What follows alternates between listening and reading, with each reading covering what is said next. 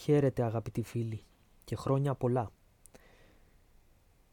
Στο σημερινό επεισόδιο θα μεταφέρουμε την μαρτυρία του Εμμανουέλε Γκράτσι, του πρέσβη της Ιταλίας, για την συνάντηση αυτού με τον Ιωάννη Μεταξά το πρωί της 28 Οκτωβρίου 1940. Ο ίδιος ο Εμμανουέλε Γκράτσι, τέσσερα χρόνια αργότερα, έγραψε ένα βιβλίο με τίτλο «Η αρχή του τέλους», στο οποίο αναφέρεται σε όλες τις συναντήσεις που είχε με τον Ιωάννη Μεταξά από τον Απρίλιο του 1939. Πάμε να δούμε λοιπόν τι έγραψε ο Γκράτσι.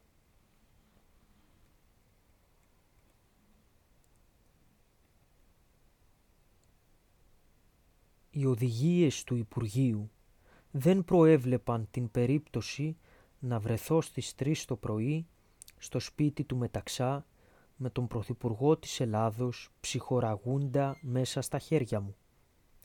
Την καθορισμένη ώρα, δέκα περίπου λεπτά πριν από τις τρεις τα χαράματα, ο κόμις Ντεσάντο είπε στον φρουρό να ειδοποιήσει τον Πρωθυπουργό ότι ο πρέσβης της Ιταλίας επιθυμούσε να γίνει δεκτός για μία άκρος επίγουσα ανακοίνωση. Ο φρουρός άρχισε να κτυπά ένα ηλεκτρικό κουδούνι που επικοινωνούσε με το εσωτερικό του σπιτιού, αλλά το υπηρετικό προσωπικό κοιμόταν. Περιμέναμε για μερικά ατέλειωτα λεπτά μπροστά στην καγκελόπορτα. Επιτέλους, το κουδούνισμα ξύπνησε τον ίδιο τον μεταξά, ο οποίος έκαμε την εμφάνισή του σε μία μικρή πόρτα υπηρεσίας και αναγνωρίζοντάς με διέταξε τον φρουρό να με αφήσει να περάσω. Οι δύο συνοδοί μου έμειναν στον δρόμο περιμένοντάς με έξω από την καγκελόπορτα. Ο μεταξάς φορούσε μία σκούρα μάλινη ρόμπα από τον γιακά της οποίας φαινόταν ένα μετριότατο βαμβακερό νυχτικό. Μου έσφιξε το χέρι, με έβαλε μέσα και με άφησε να περάσω σε ένα μικρό σαλόνι. Μόλις καθίσαμε, του είπα ότι η κυβέρνησή μου μου είχε αναθέσει να του κάνω μία άκρος επίγουσα ανακοίνωση και χωρίς άλλα λόγια του έδωσα το κείμενο. Ο μεταξάς άρχισε να το διαβάζει. Τα χέρια που κρατούσαν το χαρτί έτρεμαν ελαφρά και μέσα από τα γυαλιά έβλεπα τα μάτια του να βουρκώνουν όπως συνήθιζε όταν ήταν συγκινημένος.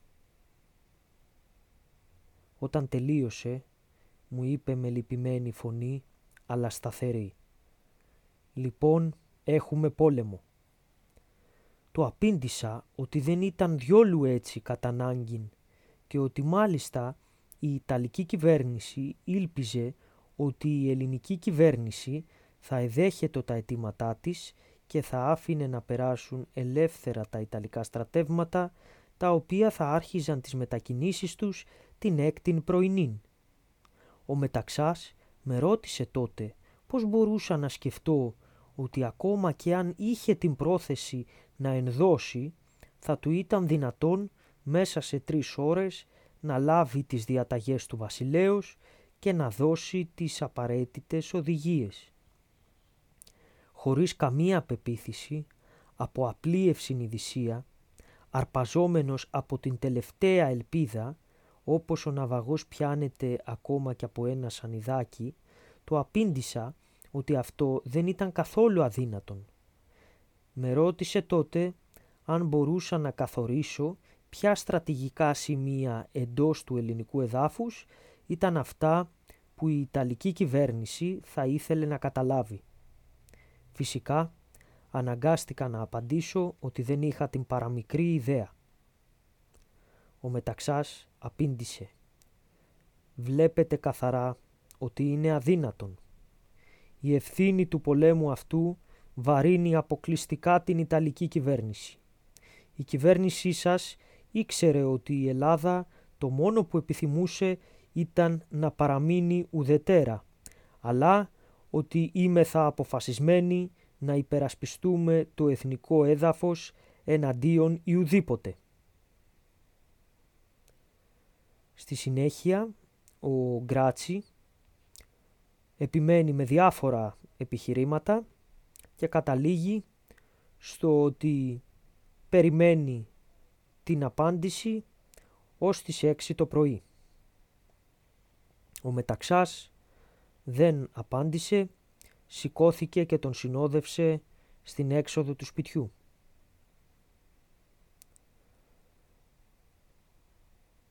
Όταν έφτασε στο κατόφλι, είπε «Είστε πιο δυνατοί». Χωρίς να αναπτύξει περισσότερο την σκέψη του, με φωνή αυτή τη φορά βαθιά αλλοιωμένη.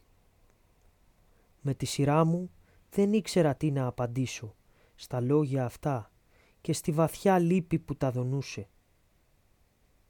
Αν στην μακράν σταδιοδρομία μου στην υπηρεσία του κράτους εμίσησα το δικό μου επάγγελμα, ήταν αυτή η στιγμή κατά την οποία το καθήκον του αξιώματός μου μου φάνηκε σταυρός, όχι μόνον θλιβερός, αλλά και ταπεινωτικός. Η στιγμή κατά την οποία άκουσα εκείνα τα αποκαρδιωμένα λόγια που πρόφερε ο πρεσβύτης εκείνος, που είχε καταναλώσει ολόκληρη τη ζωή του αγωνιζόμενος και υποφέροντας για την πατρίδα του και τους βασιλείς του και που κατά την υπέρτατη εκείνη στιγμή προτιμούσε να διαλέξει τον δρόμο της θυσίας και όχι τον δρόμο της ατιμώσεως. Υποκλήθηκα μπροστά του με τον βαθύτερο σεβασμό και βγήκα από το σπίτι. Αυτή είναι η μαρτυρία του Εμμανουέλ Γκράτσι για το γεγονός, το σπουδαίο αυτό γεγονός της συνάντησής του με τον Μεταξά και της άρνησης του Πρωθυπουργού να επιτρέψει στους Ιταλούς να εισβάλλουν στην Ελλάδα. Τα υπόλοιπα γνωστά αποτελούν ιστορία.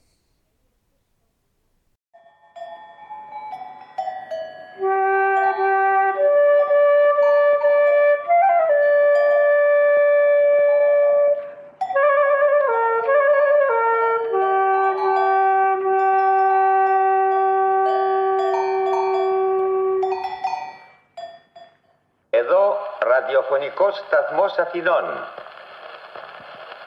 Μεταδίδομεν το πρώτο ανακοινωθέν του ελληνικού γενικού στρατηγίου.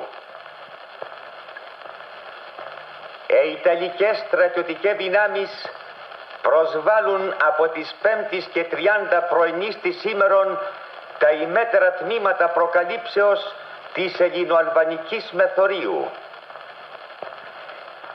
Οι ημέτερε δυνάμεις αμήνονται του πατρίου εδάφους